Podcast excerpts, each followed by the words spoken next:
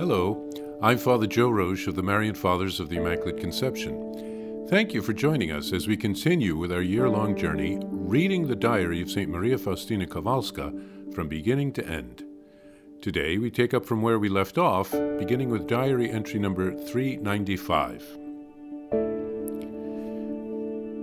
February 15th, 1935. A visit for a few days to my family home to see my dying mother. When I learned that my mother was seriously ill and near death, and that she had asked that I come home, as she wanted to see me once more before dying, a host of emotions were awakened in my heart. As a child who sincerely loves its mother, I wanted very much to fulfill her wish, but I left this to God and resigned myself completely to His will.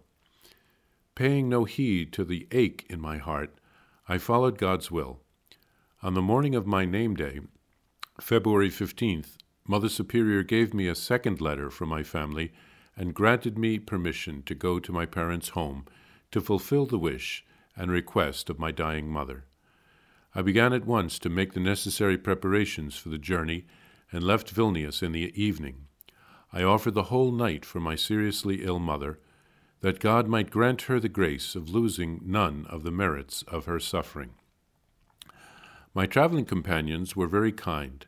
Several women of the Sodality of Mary were in the same compartment with me. I sensed that one of them was suffering greatly and fighting a difficult battle in her soul. I began to pray in spirit for this soul. At eleven o'clock, these women went to another compartment for a chat, leaving only the two of us behind in the carriage. I could feel that my prayer was causing this soul's struggle to become even fierce, fiercer. I did not console her, but prayed all the more fervently. Finally, the lady turned to me and asked if she was obliged to fulfill a certain promise which she had made to God. At that moment, I received inner knowledge of the promise and replied, You are absolutely obliged to keep it, or else you will be miserable for the rest of your life. This thought will pursue you everywhere and give you no peace. Surprised at my answer, she opened her soul to me. She was a school teacher. When she was about to take her examinations, she had promised God that if she did well in her examinations, she would devote herself to His service, that is, enter a religious congregation. She passed the examinations very well. But, she said, when I entered into the hustle and bustle of the world, I no longer wanted to enter a convent. However, my conscience has given me no peace, and despite amusements, I am always unhappy. After a lengthy conversation, she was completely changed and told me that she would immediately take steps to enter a convent. She asked me to pray for her, and I felt that God would be generous with her with his grace. That morning I arrived in Warsaw, and at eight o'clock that evening I was already at home. What a joy it was for my parents and for the whole family. It is difficult to describe it. My mother's health had improved a bit, but the doctors gave no hope of complete recovery. After greeting each other, we knelt down to thank God for the grace of being able to be together once again in this life. When I saw how my father prayed, I was very much ashamed that, after so many years in the convent, I was not able to pray with such sincerity and fervor. And so I never cease thanking God for such parents. Oh, how everything had changed beyond recognition during those ten years. The garden had been so small, and now I could not recognize it. My brothers and sisters had still been children, and now they were all grown up. I was surprised that I did not find them as they had been when we parted. Stanley accompanied me to church every day. I felt that he was very pleasing to God. St. Faustina is given permission to visit her mother, who is apparently dying. She had a long trip from Vilnius to her family home, uh, which was a small house on a dirt road in western Poland. I had a chance to visit her family home and the nearby parish where Jesus appeared to her at least once. Father Seraphim Michalenko told the story that when she was young, St. Faustina had to share her Sunday dress with two of her sisters so she would only go to Sunday Mass every third Sunday when she could wear the dress.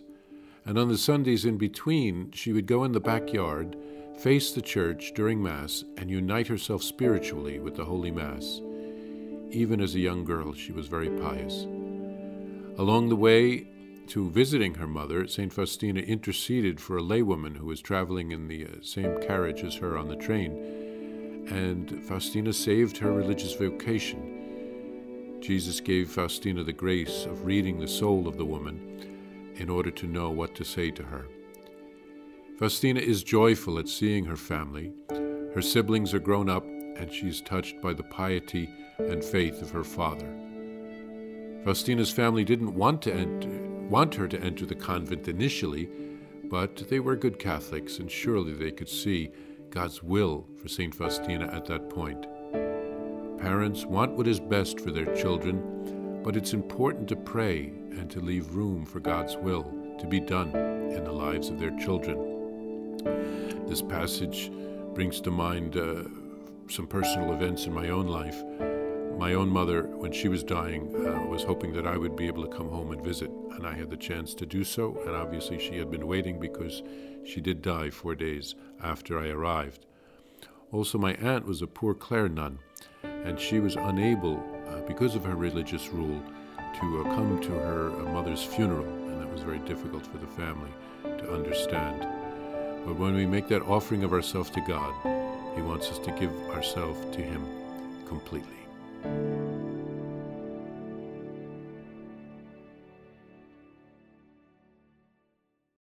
Please follow or subscribe to this podcast to receive the latest episodes and updates. If you have enjoyed this podcast, I invite you to leave a review. Reviews greatly improve our podcast ranking and will help other people throughout the world find St. Faustina's diary in a year. Remember, Jesus promised St. Faustina in diary number 1075 souls who spread the honor of divine mercy are protected by God like an infant by a gentle mother. Please help us spread the message of divine mercy. Thank you, and God bless you.